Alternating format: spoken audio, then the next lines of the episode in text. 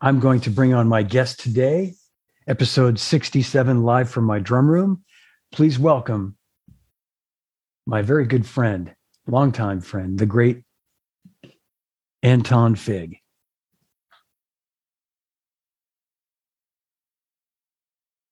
Got to time that a little better so it's, and there he is. Oh, I'm still getting there. Here I am. Welcome, Anton. I'm great. How well, are you?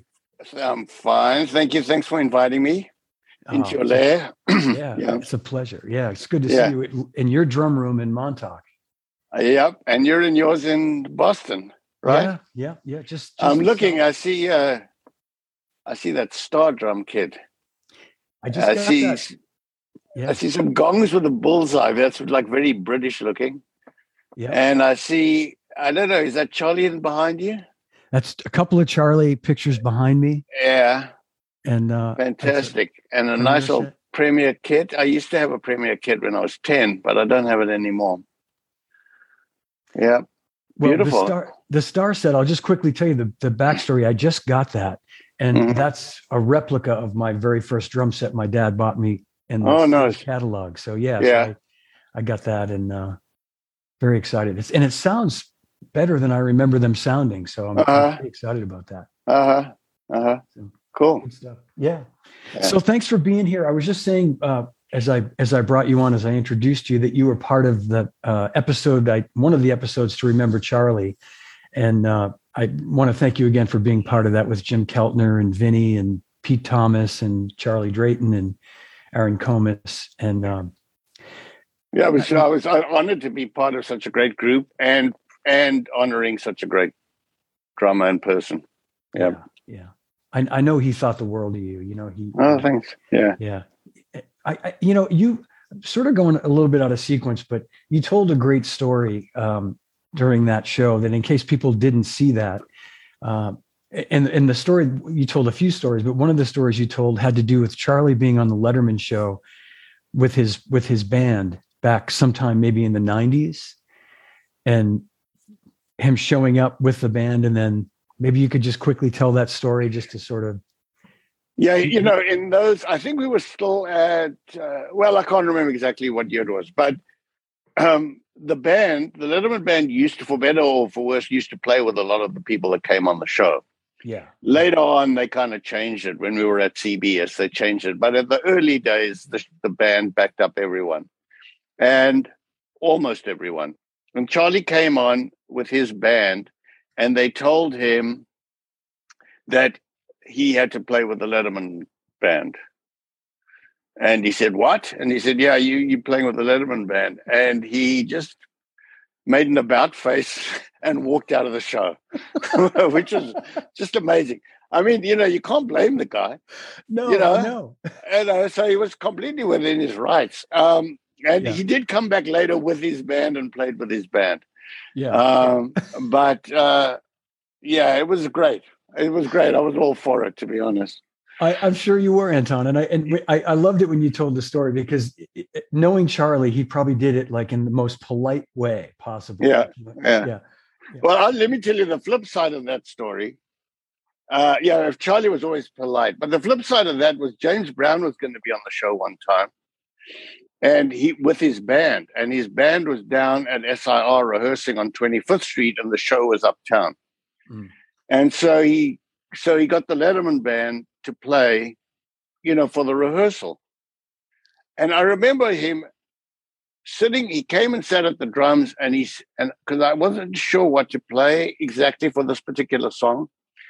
And he sort of went and he played this kind of like flat tire shuffle so I got an idea, but it was all like, you know, kind of strange to me. But anyway, I, I figured out what he meant.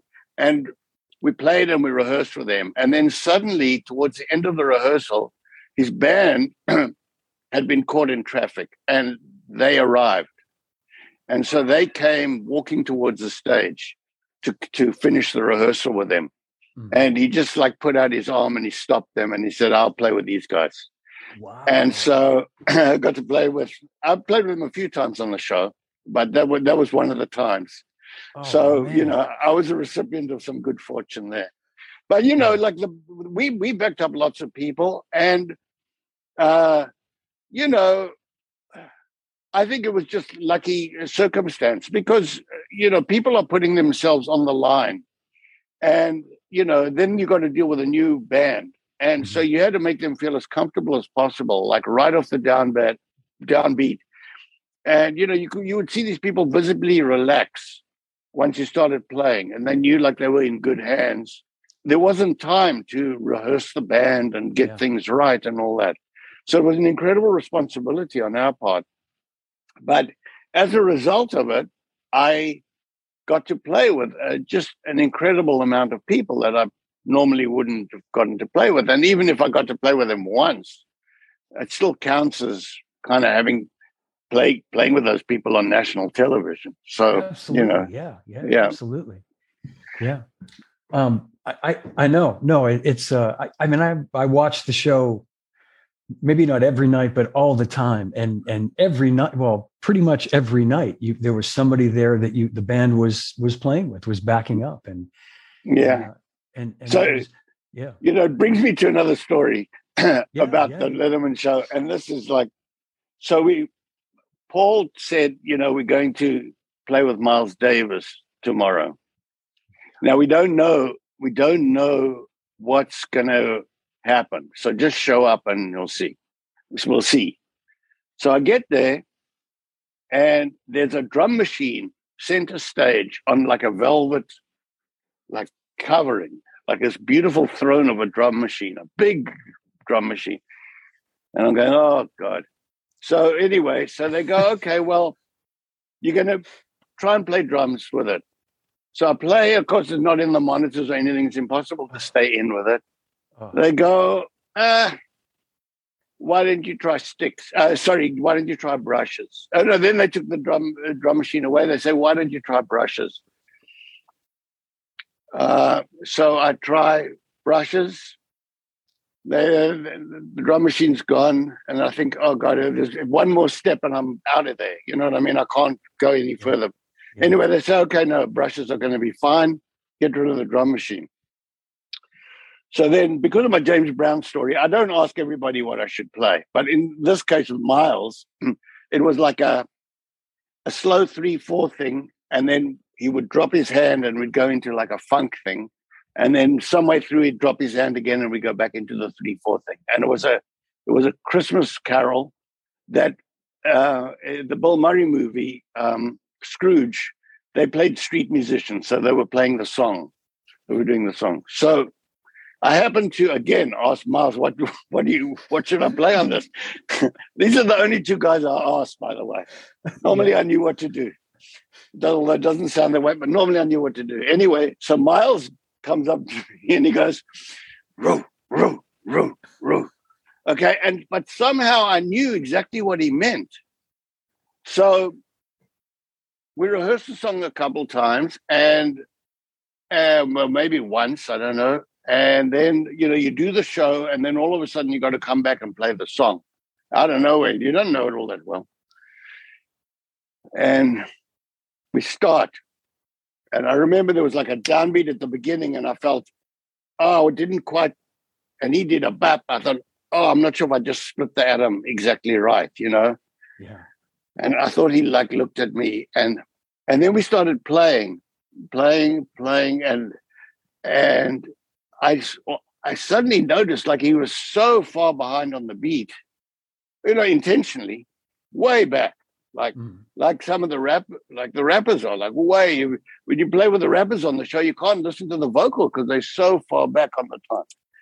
So I'm like, keeping it, keep it, keep it where it's supposed to be, keep it where it's supposed to be, and uh, and then we are going to the funk thing, and then it's just like a soft funk, and then back out, and um, I said to myself, like, you know, this is not a time to be nervous. You know, this is like you worked your whole life to kind of play, like you're playing with Miles Davis on TV, and and I felt like I was in the eye of a hurricane, where like the center is very calm and the stuff is like swirling around you. Yeah. And it yeah. felt like really like centered. And um and uh then we got through the song and, and it was great. So afterwards, I said to Marcus, Marcus Miller was playing. Was Marcus Sanborn and Will Hiram and Paul and myself. Man, what a band. I said, like, okay, I got to, uh, I'd love to kind of meet him properly, you know? So I went to meet him and um, he asked me where I was from.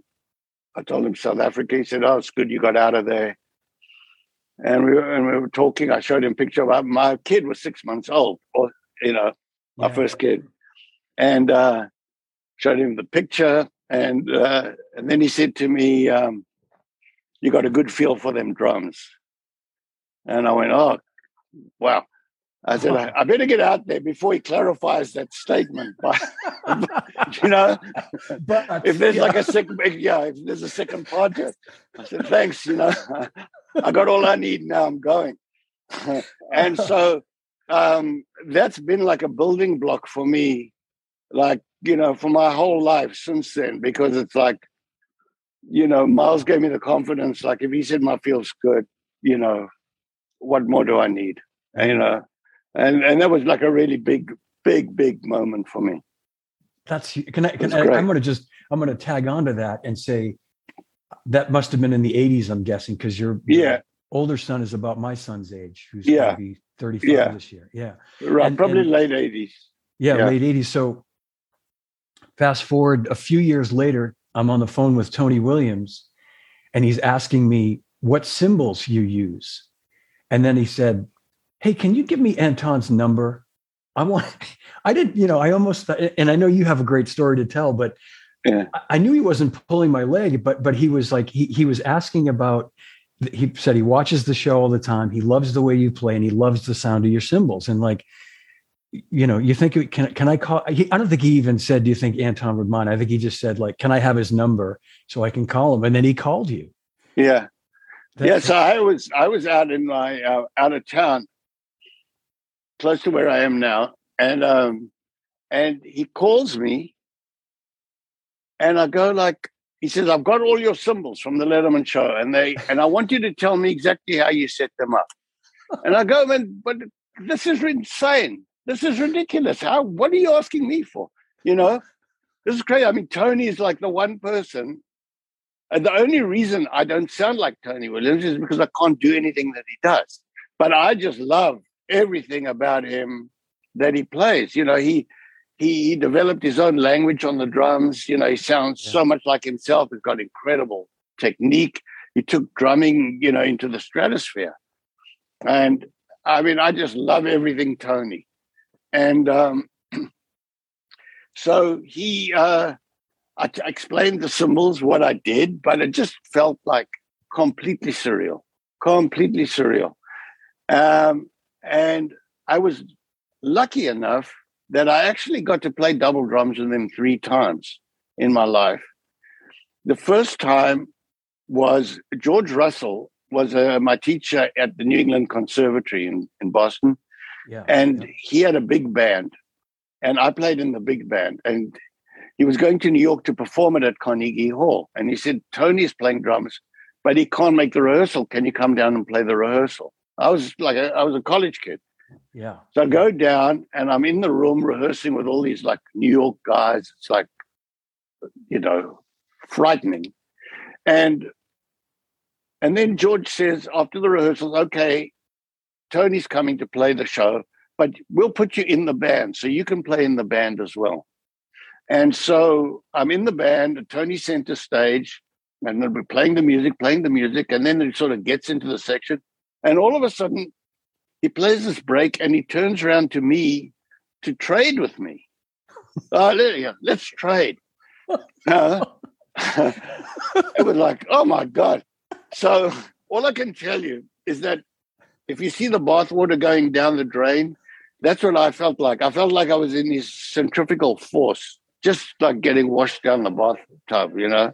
Yeah. It was crazy, crazy. And then he came on the show and we played we played together. And then the third time he came on the show, they put the two drums together and we played like the whole show together. I think I saw uh, un- yeah. Unfortunately, the cameraman didn't understand the concept of fours. So while he's playing fours, they're showing me just like sitting there, like, you know, watching him. And when I'm playing, they're showing him. Anyway, so, you know, when um, this, I still sorry, have, I have his sticks from that day. And so after that, he said to me, you know, he kind of enjoyed himself. He said, "Well, you know, if you not if you don't do the show, you know, maybe I'll, I'll I can sub, you know, on the show." because I think he just liked the experience. And so a month or two later, I was going, I had to go to South Africa. And so I called Paul. I said, Tony said he'll do it, you know. So they called him and he said he would do it. And it was all booked. And then right around that time, he went into hospital for his gallbladder and passed away. God, 25 So it never happened. Next month. How many years? 25 years it'll wow. in February. So, you know, it's, it's, um, my oh, yeah my young son goes to uh, USC, and he's in the music program. So he's studying with with Will Kennedy with, and oh, Patrice oh, okay. Rushen and all those people, and, and and Alphonso Johnson on bass, and you know. Oh, so man. anyway, um, and we listen to Tony. You know, it's so great because, like, uh, you know, like there's a whole other generation now listening yeah. to Tony and we're finding like different songs that he did and records and stuff we didn't know about so much and you know and it still sounds as fresh and as exciting as as ever absolutely yeah, yeah. i know it's yeah i was gonna gonna ask you when the second time the first time he came on the show so it was like the second time you you met him or played with him did he remember the time at carnegie hall like all those years before when you were at nec i don't think so I don't know. I don't think we spoke about it. Nor I'm thinking when I was on the phone to him, I don't think I said to him, you know, we played together. Yeah. At Carnegie, yeah. you know. It was so that. crazy because it was one of my first gigs. I was still living in Boston. It might have been my first gig in New York. I mean, think of that. Yeah. First gig in New York, playing Carnegie Hall with Tony Williams. I mean, you can, you can only go down from there. I was going to say that. And not only that, as I was about to go on stage, they had like heavy union guys then. The union guy came up to me and said, Do you have, let me see your card. Oh, man. And I didn't have one. And, and he was going to stop me. And then suddenly someone called his attention and he turned around to talk to the guy. And I just ran on stage and, and got on stage. So like, I thought crazy. you were going to say the crisp you know? handshake, you know? Yeah. yeah. yeah. Right. Um, I was going to, uh, that's a great segue though, Anton, because I wanted to talk about NEC and I, I, it's perfect that you, you mentioned that, that, you know, that it was that time. And I was just going to add to that. I'm guessing where you were still in college at the time, you, you had what a lot of us had when we were young and that almost sort of fearless like maybe now if if that happened you'd be like oh i mean you would do it but you'd probably be more nervous now than when you're 20 years old because you just kind of go all right i'm going to just go do this you know but it was tony so I, would imagine there's yeah. never a time you wouldn't be nervous no no you got to accept the you got to accept the challenge at all times but yeah. you know and uh, you know then everything was also fair game and you're working your way up so you know yeah so yeah. you know try everything and do. I I did everything. I played any gig, all the time, just to kind of keep going. You know, keep right. working. I remember you, you telling me that when you were at NEC and and talk. So so you were born in Cape Town in South Africa and started playing. Yeah, I played really young. I mean, I was probably four, something like that. And then when I was when I was six, my grandfather bought me a snare and bass drum because I was so into playing. Yeah. And every year he added the tom. And that that became that was the by 10 I had the full set. That was the premier kit. Right. And um and then eventually I got when I was and I played in lots of local bands. We won the Battle of the Bands and all the stuff. We were like a big local band, different bands. And then when I was 16, I got a mod orange Ludwig kit, which was sent. My dad got it ordered from Chicago came on the boat, took like what just seemed like decades, but it was probably only a few months. Came over to Cape Town, and it was this beautiful mod orange kit, which I then eventually brought back to America and still have it. So oh, it's, it's, a, it's, a, real like 60s mod orange kit. Worth a lot of money too. Those models. It might be, yeah. Anyway, I used it on a side note. I used it on a session with Oz. I was doing a recording with Oz Noy, and and um, the engineer says, This is the worst shit I've ever heard. He said, The drums, they're all out of round and there's like harmonics going all over the place. But I still love it. Yeah. I love it. It's just like such a cool looking kid. And, you know, I mean, I it's a rock, it's a rock kid. So it's meant to be hammered, yeah. you know. Yeah, I was going to just say, you know, I, I love vintage drums. It's all I own, but, but a lot, you know, and, and people freak out about those old Ludwig and old Gretsch drums, but they were kind of hit or miss. Eh, to your point, because right. a lot of my my my stuff um, I bring to a guy locally who shows me how out of round how how the edges are all messed up on drums. Right. Yeah. Know, and and uh, yeah, but anyway, it's they've got yeah. vibe. So yeah, absolutely, absolutely. So so so you came over to go to NEC. You you moved to to Boston to attend New England Conservatory. Yeah. And uh, and and you studied with my father-in-law, Vic Firth.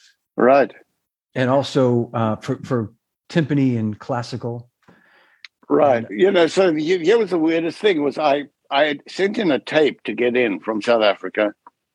And in those days, all you knew about was Berklee and New England Conservatory. But I had a friend who was at New England, uh, and he suggested I go there. And it was a more, it was a different kind of school, you know you know, and so I applied for the jazz department and I sent in a tape and I didn't think I had a chance in hell. And I get a letter back, you've been accepted to the classical department. And I'm going, well, classical? Okay, well, I'm in. So I went, and that's why I studied with Vic. But while I was there, I also did the jazz stuff. So I got to not only play in the orchestras and all that, but I also played in the big bands and studied with Jaki and George Russell. And uh, had a couple, like for a year, Mel Lewis was there. And uh, so, you know, I got to do everything. And at the end, they said, well, you can have whichever degree you want. And I said, well, I'll, I'll take the classical you know, because I, I, I thought if I go to New York and say I've got a jazz degree, then they'll beat me up or something. Classical is serious cred. Oh, I know. Yeah, I know. You know, and the the great thing about Vic was that he made you feel like if you didn't do the work, you were wasting his time. He was such a busy guy, mm-hmm. running from the orchestra, you know, teaching, and he had outside interests and you know, collecting stuff, whatever. And he just made you feel he was like no frills all business kind of, and made you feel like if you didn't do the work, you were wasting his time. Yeah. So, you know, you put in the work for him. And, um, you know, so I got bet- between him and all the orchestra stuff, all the big band stuff, all the small jazz stuff. And then plus I was playing out at nights with different bands all the time. And so I had a, for four years, I had an incredible education. Yeah, I can imagine. I mean, and yeah, that, and that that I mean, obviously made you the versatile drummer that you are today and and became, right? I mean, you. It, yeah, well, I grew. Your, yeah, you know, it turned out, you know, for the Letterman show, you needed, um, you know, to have a wide variety of music, and but growing up in South Africa, you know, I started off listening to like early rock and roll. Mm-hmm.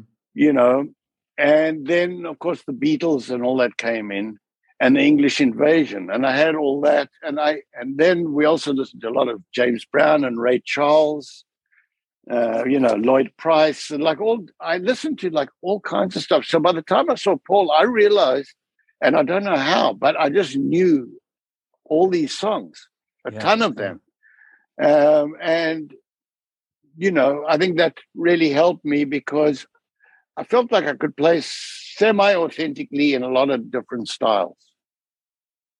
Yeah. You know, and I didn't have to just go one way. Right, right. You know. And was there I'm I want I'm going to get to the Letterman time too, but I was going to ask you when so you you graduated from NEC, moved to New York and got busy pretty quickly, right? I mean, you you kind of jumped in. Yeah. Well, like. I remember the guys, musicians in Boston said, you go to New York, it's going to take you about a year to get work. And uh, it took about a year to the day. And then I started off doing weddings and bar mitzvahs and all, you know, and and I was still when I went to Boston, I got completely into jazz. I would, had been a rock drummer my whole life, and I got completely into jazz for five years. It's all I listened to. It's all I played. I was deeply into it, and I got to, when I was after I was in New York for about a year or so. I noticed like people were saying you got to get back to your roots, mm. and people were like discovering Africa and all that. Uh, you know, going back to it was always like wearing dashikis and getting back to your roots, you know. And I thought, wait a second, my roots are in rock. So I yeah. started to play with rock bands in in New York, and then I really started to work like immediately, and got all kinds of gigs like yeah. right away. And at the same time, I formed a band with some friends of mine from South Africa. We'd had a band in Cape Town, and so we were auditioning bass players, and this guy came to audition who, who actually didn't get the gig, but he said, I've got this friend, Ace Frehley, and he's looking for a drummer for his solo record. And, you know, because I'd been out of the rock world, I wasn't really even much aware of Kiss at all. Yeah. Yeah. But to me, they were a band on the side of a bus. you know, I'd see the big post on the side of a bus. And so I went up and played with him and I did a couple of rounds of demos and then he asked me to do his record and his record came out really, really good.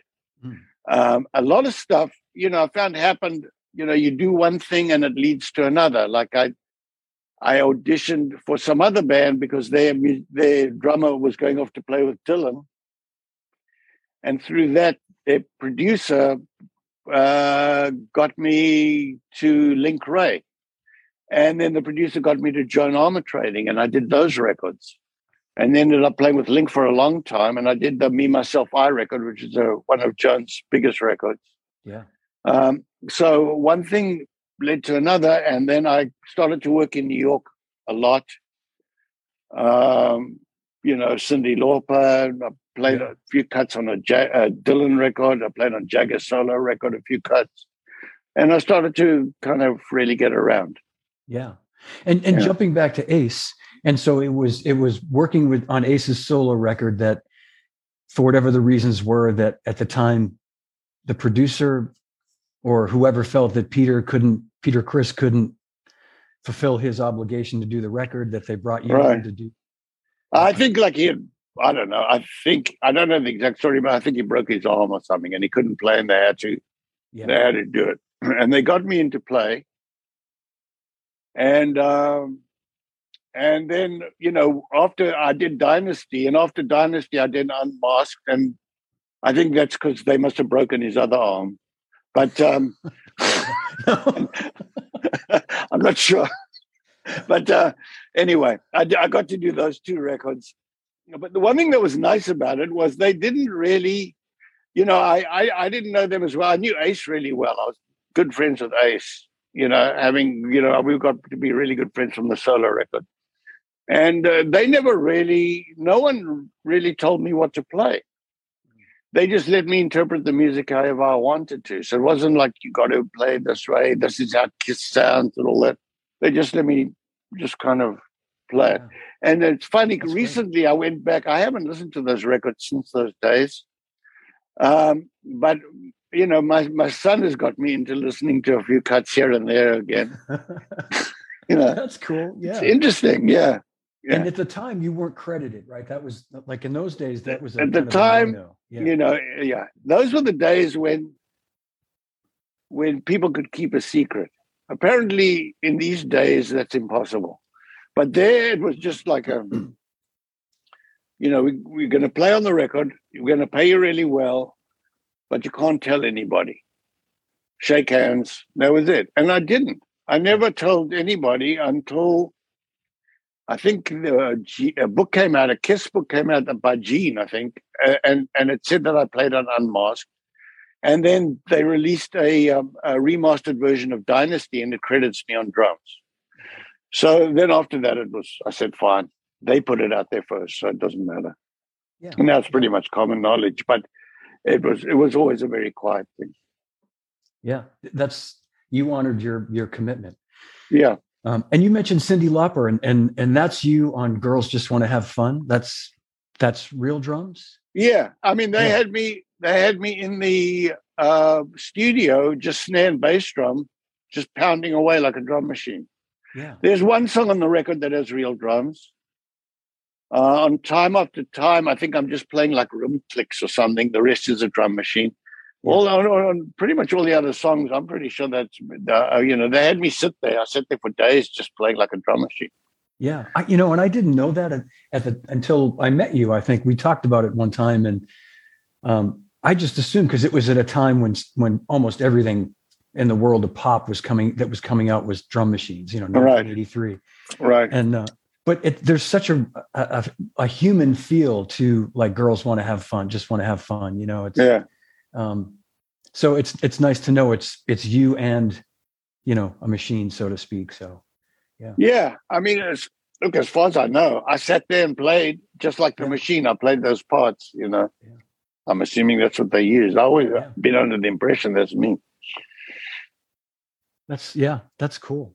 Yeah, and and so that and that kind of that was like and you continued to work doing tons of sessions and then the drum chair on the letterman show steve jordan leaves the band it becomes available and did you audition for that or yeah. that- What what happened there was, you know, Steve would take off quite a bit, and um, and often Charlie Drayton played. yeah But uh, they were both out of town. You know, it could have been around the time they were playing with Neil Young. I'm not sure. And so I would see Paul around town, and I would always say, "Let me, let me sub on the Letterman show." And he'd say, "Oh, you'll get your chance," and but it never happened. And then I actually did Paul Butterfield's last record with Paul Shaffer, and like I still didn't get called. And I'd done Joan Armatrading's record with Paul, and nothing happened. Anyway, one night I was playing with Robert Gordon and Chris Spedding, and they came down. Um, and I knew they were checking me out. And so uh, they Paul asked me to, he said, Steve's going to be away for a week. Can you do a week on the show? I said, sure. So come down and rehearse. I did the rehearsal. He said, actually, he's going to be away for two weeks. Can you do two weeks? I said, absolutely. So I did the two weeks. Steve came back. Then one day, Steve just showed up really late and they called me and I ran right on stage and played the show till Steve came and then he took over. And then a week or two later, um, a week or two later, Paul calls me up and said, Steve is leaving the show and the, the show's yours if you want it. And so I I said, Well, I have to think about it. I know I didn't.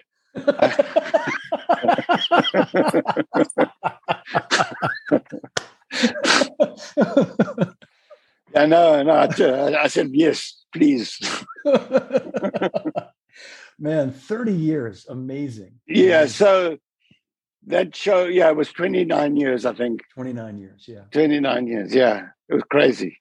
yeah and, Uh, you, you played the shit out of it anton i've, I've heard thanks. many times Yeah. it's just Well, you know, having all that background of all those different kinds of music and being able to play, and basically my philosophy was if you get a good groove going and you play some of the nuances of the style, you can kind of, you know, get the feeling across. yeah yeah You know, we would have a, you know, we would often have, uh, you know, if we played with an artist, we'd get the record right before, we'd make a chart, and you know, you had to walk in knowing the music. right So you have to make it sound right the very first time. Some artists would only do it once, twice. Some would do it four times. And then you do the show, and then all of a sudden, out of nowhere, you got to do the song again. Um, so it was a whole, you know, different set of muscles. yeah you know, it wasn't yeah. the kind of gig where you could just close your eyes and relax. You had to be on your toes all the time. Yeah, I would think so. And and so when you on, on, on would you get the would you get the um the information like the you're going to play today with um Tony Bennett. Would you get Yeah. the tune that day or would you get it the day Uh, before? Usually, like the day before. Day before, yeah. Yeah, sometimes a couple days before. I mean, there are always exceptions to the rule. Sometimes there'd be music there, sometimes there wouldn't. Sometimes you'd make, if it was complicated, you made your own chart. Like when we played uh, Higher Love with Stevie Winwood, that's a very complicated drum chart because it's it's all drum machine. Yeah. And it's like there's like four separate things going all at the same yeah, time. Yeah. You had to kind of make it into one part that worked and catch all the important stuff. Yeah. So that, you know, I had to sit down and write that out kind of slowly. And, but I found that if you write out a chart yourself, by the time you get, by the time I got through the chart, I could pretty much play it, you know, just working my way through the song.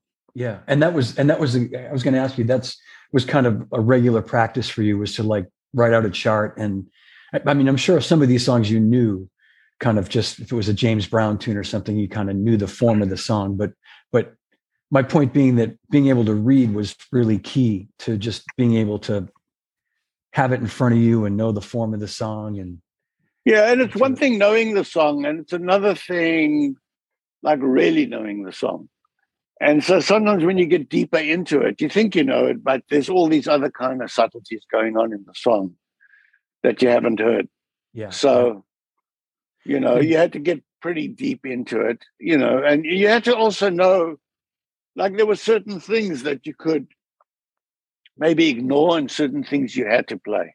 Mm. And even in the break songs, you know, like, uh, like, like, say you were playing Born to Be Wild or something, and you know the break in the middle. Yeah. You know, so like that is the kind of thing that you would play for sure, because that's like a signature part of the of the drum fill. Yeah. But you wouldn't necessarily play everything else perfectly, yeah. or certainly I wouldn't. You know, you just get the essence of the feel of the groove and you play your own way. But certain things, but when we backed up an artist, we had to be more specific. Right, right. Yeah, yeah. like you say, a song like Higher Love that has all those those parts are such a part of the song that right. it it would you're right it would be missing if you didn't have some of those little right. You couldn't just things. play it straight. I mean there was like the timbale thing happening yeah. and there was all kinds of like chattering stuff going on and the patterns were changing a couple of odd bars you know there was a lot to keep track of. Yeah. It must have been great playing with will lee every night too I mean, fantastic you know I, I played with him 29 years four days a week um, incredible. I mean, he's he's such a solid bass player. He's such a musical player, um, and knowledgeable. And so it was really great. To, dependable, you know. I knew like if we were together, we would, you know, it was in the right place. Yeah, I, I was when you were talking about playing with um, with James Brown and and and just or, or some of these guys, I was thinking that having like a, you know, and I'm sure Will felt the same way about you, like having kind of a, a, you know a rhythm partner like Will gave you that sort of um, solid foundation, knowing sure that, you know what I mean. That yeah, with you guys locked in, it's going to be it's yeah. It's going to be good. Yeah, I mean a lot of time, a lot of time, like the drums can be really simple, and the other instruments can be doing all the funky stuff. You know what I mean? It doesn't all have to come from the drums, but it's all got to slot in in the in the right kind of cog way, you know, for it to work. Exactly. But he, you know, so sometimes I could just play really straight ahead and he could do all that stuff around it. Yeah. Yeah. Got a couple of questions, Anton, have come through um, from some guys watching. Um, Anthony Casina is asking, could you talk about the room you're in now? It looks like you're in seclusion. Um, you kind of are, but it's it's your studio. Maybe we, we were talking about it offline. Maybe you could talk a little bit about the room you're in, the studio. Yeah. Well, it's it's uh, it's got cement walls, as you can see behind me, um, and then the ceiling is. I can't move the camera, unfortunately. The ceiling is uh, got padding and beams, and the floor's got carpets, so that it's a mixture of um, dead space and live space. Mm-hmm and um, it's quite a big it's quite a big room in that I can get you know room mics a fair amount away. I mean, it's a home studio, so it's not. Um, uh, you know, it's I don't have like a perfectly tuned room. I don't have the most expensive mics. I don't have like the best gear, but I've got like a bunch of stuff. Yeah. That I can make it sound really, really nice. Um, and it's uh, you know it's below ground, so you can't hear it outside. That's great. But if you're in the house, it's deafening. that's that's your so it's, it's, a yeah it's and I have a family, so you know what I mean. I can't you know I have to pick my spots. Is everybody so everybody watching? Anton is at his place in Montauk. Uh, no, no, no, no, no, no. Don't, don't say where it is. Okay, don't say where it is. But anyway, yeah. yeah. But are they all there now? So you, if you, if you yeah, if so I started to play now, they would they uh, they'd be get really... the banging on the on the ceiling. Yeah, right. Yeah, yeah, yeah. All right, no, yeah. that's cool. Yeah. Um, there was another. Oh, my my my good friend Neil Porter, who's the singer in my band, Grand Theft yeah. Audio, is watching, and he's asking who some of your favorite artists were to play with on the show. It's a great question, Neil. Well, you know, obviously James Brown, Miles probably takes the cake. Yeah. You know, we played with Springsteen on the last show. Um, that was very exciting. Uh, we played with uh, Tony Bennett. You know, uh, there was so many. We played with Eddie Vedder. That was great towards the end. Um, I didn't play with them, but I loved hearing them. Was the Foo Fighters? Yeah, yeah. And uh, and uh, you know, there's so many. I, I it's it's you know, there's no, I don't ever do the favorite thing that much because it's just, it's overwhelming. Quite honestly, I wish I could remember all the people that I've played with because we, I've done, I did six, about 6,000 shows. And it's like, I, you just can't remember. They sort of blend into maybe 10 yeah. shows or something. It's, but it's, I, I, feel lucky. I, I did get to play with an awfully great crop of people. Yeah. I, and I was going to say this too, no exaggeration. It would probably be easier for you to name the people you didn't play with than the people you did play with. Yeah. You know? I mean, if, in, yeah. in, terms of a total number and not yeah. your favorites, but yeah. I mean, yeah. like everybody was on that show. You know, there, yeah, that's true. I mean, there was another show that I did, which was uh, the Bob Dylan 30th anniversary. And that was in Madison Square Garden. And I was part of the band. I, I used to play Booker T and the MGs. And so Yes. We were, I was in the band along with Jim Keltner, and we backed up everybody on the show, just about everybody. But there was, uh, uh, and, and all the artists did Dylan numbers, and we did one with um, Eric Clapton. Don't don't think twice. And you know, we played, and he played a solo, a couple solos, and then he sang a few more verses, and then a couple more solos, and then like on the last solo, it was like he turned on the afterburner or something, and like it went into hyperspace. It was just like, oh, that's why it's Eric Clapton. You know, it was just like it just like took off. It was unbelievable, wow. unbelievable. You know. Yeah. So uh, you know, I feel like I've had that experience in my life. Plus, you know, I was thinking about this this morning when Kelly and I were having breakfast, and I said, you know, and I and I looked it up to make sure I wasn't dreaming, but I don't know if you still do, but for years you guys were the house band for uh, the Rock and Roll Hall of Fame induction. Right. Right. So you'd be, I mean, and let you know, when it was a band being inducted, the whole band would play, but you guys were the band that was, I mean, the you know the house band for it. Right. Was, yeah. yeah. we got to play. I mean, I remember we played a version of Shaft with Isaac Hayes, which was great. We played, I, and I wish I could find the tape. This is like before it was televised so much. Yeah. There were more free falls. And there was one night with the with the Who where I think it just seemed to be the Who and me. I can't remember. Maybe Paul was on stage. I'm not sure, but hardly anybody playing with the Who. That was like, but I, I can't find the tape of that. And I will say they would drag all these guitarists on stage, like the best in the world, and everybody um, playing together. To an absolute racket. I mean, it was just like you know, like every, everybody tuning up, everybody playing at the same time. it, was, insane. It's, it's, yeah, I know there's maybe a few guitar players watching, but just so you guys know, for us drummers, that's kind of our worst nightmare. Is, is that many. No, no, it was it was fantastic, but it was just it was always funny to me that like all these the great, most disciplined, fantastic geniuses in the world, all together at the same time, all playing at the same time. Yeah, Crazy. No, that's that's amazing. That is amazing. Yeah. Um, I, I I said to you, I think we were off the air, but I mentioned my uh, my late aunt, my dad's sister, who they used to watch your show every night. And I just have to tell this story. And I and I've told you this before, but and then you, and it ties into your son Aaron. But um, they when I whenever I would talk to them on the phone or I would see them, they would they would say, "We we saw your friend on TV last night." And my my aunt, who lived to be ninety five and passed away a few years ago, um, would say to me, "Is he that handsome in person? He's so handsome."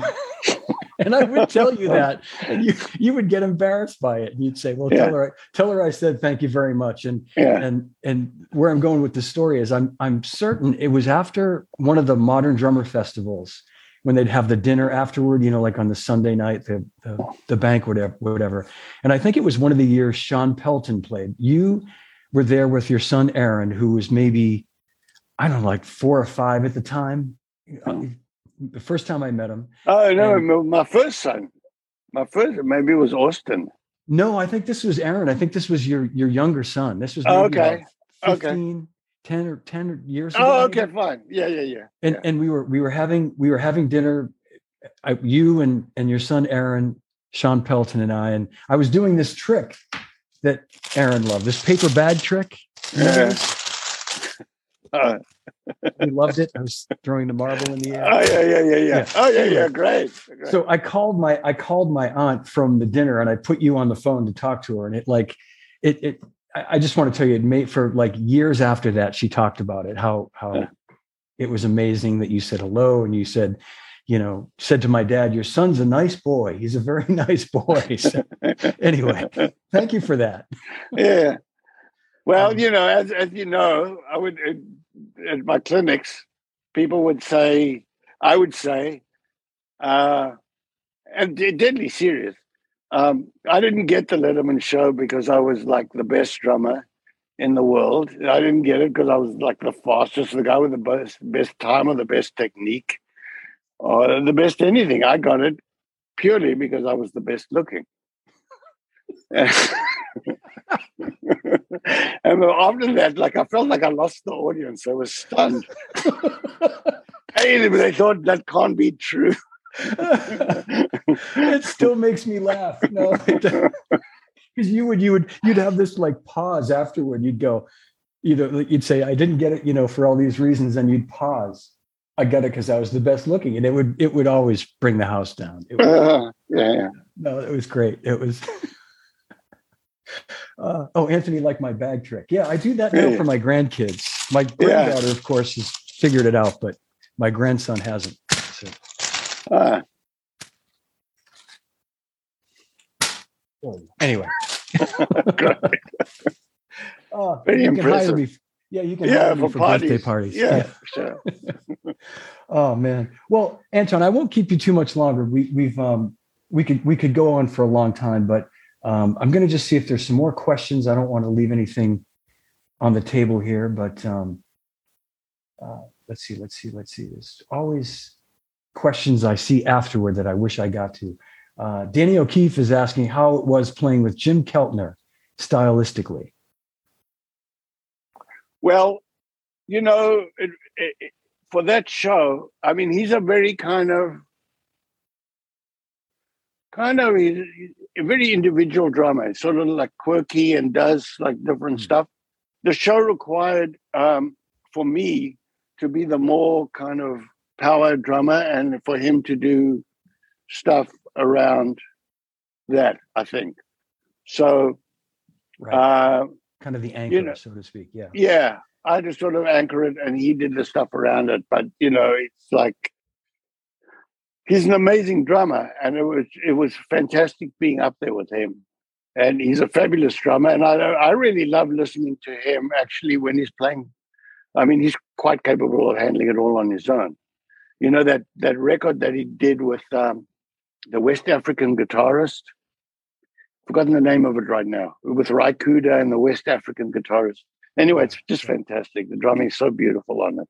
Yeah. And I just heard a, a, a, George Harrison thing that he did, an old George Harrison thing that was just drumming was just amazing on it. Like, awesome. Like from the seventies or, or, Yeah. or from the seventies. Yeah. Yeah, Yeah. Yeah. Yeah. I know. He Jim is just uh, he's amazing. continues to be. He's uh, amazing, and he just comes up with stuff. You know, I once, I once, he once had a drum kit that was all snare drums. Everything was snare drums, and I, I said to him, "How did you come up with that? It's crazy. How did you come up with?" it? He said, "Oh, and uh, just boredom," which I, I thought was like, wow, you know. So he Yeah. just, you know, got a restless mind, wanted to try different things. You know, he's creative and always searching. yeah. Yeah. Uh, yeah. You know, I, I, it seems like I always have to bring our friend Charlie Watts to the conversation, but Charlie used to talk about that. He, he- uh, you know, he he he loved Jim Keltner, adored him, and um, and he would talk about just what you just said that that he was this this constant changer of things, like Mhm. um, and you know, not so much. And he did invent things, but he, you know, he would talk about just how Jim could could find these other ideas, like you say, all snare drums, just and and and make it be a cool thing, you know, and, and Mhm. not be some crazy oddball idea. Have it actually Mhm. a functioning idea. Mhm. But, um, yeah, he's. Mhm. I hope to have Jim on sometime soon. Mhm. We've uh, been talking about. Yeah, that. you'd be perfect. Yeah. Yeah, and and uh, I I did want to ask you too, Anton, and this is a question that just came up uh, from Dale Boothby asking, did you play in in a band called Spider? I did. And uh, and and you did, and that was kind of like one of the first sort of big bands in the states that you played with, right? When you came. well, there, that was a band that had uh, well, it's, you know, a couple of South African friends of mine, and that was the band where we were auditioning the bass player that I got to ace with. We had a top, we had a top forty hit called New Romance, and our song was "Better Be Good to Me," which Tina Turner took our version and her version is very very similar to our version but we our band holly was holly knight was in our band who went on to write a huge number of Wow, hits yeah, huge. and um and so you know we recorded it but we didn't have a hit with it she had the hit with it but it was our song I didn't know that. and it was a great yeah it was a great band really those records are, are nice they like you know sound very 80s now but they, it's a really good pop band Yeah. really Well, excellent I remember seeing your picture. I had that that I still have it somewhere. The 1981 Zildjian uh, drummer setup book that they that they had at that time, and, you Mhm. were, and you were a Zildjian artist going that far back, and your Mhm. credit your your band credit at that time was Spider. right Yeah, I used the cymbals on the the Zildjians on that record, and you know it was amazing because Zildjian, uh, you know, gave me cymbals, and I wasn't really that well known at all, and they they gave me cymbals, and so you know, six years later, when I was able to put the cymbals up on the TV, Yeah. I really felt great that I could kind of, you know, pay back. Wow. Yeah. And, and then Uh. Yeah. And then, and then, you know, and I've been with them. I mean, the, looking around now, one, two, three, four, five, six, seven, eight, nine, ten. Okay, there's 11s that are just set up right now. I look like your room. Yeah. I know. I was going to tell uh, whoever had asked about your room that that there's a number of drum sets set up in there. Um, Yeah. Yeah. Well, you know, the reason for that is like I've got a, a kit where I can just record and it's all beautifully dialed in. But then I have a couple other sets. One I sort of practice on, but it has a big 26 inch bass drum. And so, and different cymbals. So if I need a big sound, I can just move certain mics, you know. And then I got another one here's got like a 22, 20 inch and an 18 inch bass drum. Just to do different stuff and just drag the mics over. And I have the one kit that's properly mic'd up because, like, sometimes you don't use the right mic or the hi hat mic, but if you're sending tracks to people, they want to feel like they're getting their money's worth and they want to have a mic on everything. So Yeah. I have to do one kit that way. Yeah. No, I, I get it. Um, well, I we could go on and on, but I I I'll leave, we'll leave it kind of at that for now, and um, and maybe we'll do another one of these down the road and and get into some deeper, deeper uh, Anton stuff. Yes. well, no, I, I I really appreciate you coming out of out of um, hibernation uh, yeah. to do this. Uh, hibernation, exactly. Well, you know, it's crazy times, you know, and and yeah. it's re- re- wreaked havoc on the industry. I mean, I was I was uh, I was on the road with Joe Bonamassa, um, and we got pulled off the road. When was it? Like when when the COVID hit, you know. Almost and, two years ago, yeah. Yeah, and then uh, you know I went back and did a little bit more with him, but it's like uh, one of the things hasn't even come out yet, and and then um, I did a new album that just came out, but it's it's like it's too crazy to try and tell. You don't know what's happening from one week to the next. You know, things are getting cancelled. It's hard. It's dangerous to be out there. Yeah. You know, you don't want to be part of a, a gathering that causes that's a super spreader. You know, and it's yeah. it's just it's just um, not conducive to it. So, what I found in like being at home is like I've gotten into other things. I've done all different kinds of music. I've done some like movie music. I've done different kinds of drum things. I've, I've like it's allowed me to kind of play different ways. I'm not kind of playing for the same situation all the time, which requires a certain amount of chops. Um, and you know, the only thing that I really miss right now about not being out there is um, road chops. Is something that you just can't duplicate. Mm-hmm. You know, just really getting good road chops and like playing a song where you can really shape the song or and like make it really smooth and you know really crafted and played perfectly which is not to necessarily say play it exactly the same every time but just play it and make get all around the corners as a band and really smooth yeah. know where you're going set up things and all that um, because uh, you know I've spent most of my life just kind of playing off the cuff and being very spontaneous and very improvising. So that was really that was really fun. But uh, you know I'm kind of enjoying like opening up again and playing like just all kinds of different stuff. Yeah, yeah. You know. I, I, and, right. and plus, plus, I toured for six years, and and he doesn't just go out for like a little a couple months in the summer it's all the time, yeah. constant with like little side projects in between. So six years I was barely home. That's you know, and it's you know it's it's it's it's nice when you're playing, but what do you? But there's the other 21 hours of the day. Yeah. So you know, yeah. it's I think it's good to maybe play play. You know, I I I would go out play with other people, different music. You know what I mean? And then find what's going on in that stuff. Yeah, I different. I'm not again. I, I love touring, but it's like things have their things run their course and have their time. Yeah, no, that makes perfect sense, Anton. And and uh, yeah. you made a good point about it's great to get up and play, but the other 21 hours every day that you're away from home, that you know, after a period of time, that that gets old. It doesn't matter how well, much fun the gig is. You know, uh, you know and, and it, it, was fun, especially in the beginning. But you know, start going back to the same places over and over. It becomes a little bit groundhogish yeah, day. Yeah. You know, but but it's not to say. I mean, look, everybody can't tour like uh, the Stones, you know, and be yeah. in a city and then fly off, and then they just tour a little bit. They tour for what two months or something, and then they're off for a long time. But that's a whole different thing. You get yourself really up for that. It's not like that's your day to day all the time, every day, all the time. Yeah. You know. Yeah, you're right. I mean, it, it. There's definitely, I think, a specialness to it for them when they've had, especially if they have two or three days off between a show. You know, they can sort of get that. They can recharge themselves and get that. Yeah, I mean, I think they really maximize for the show.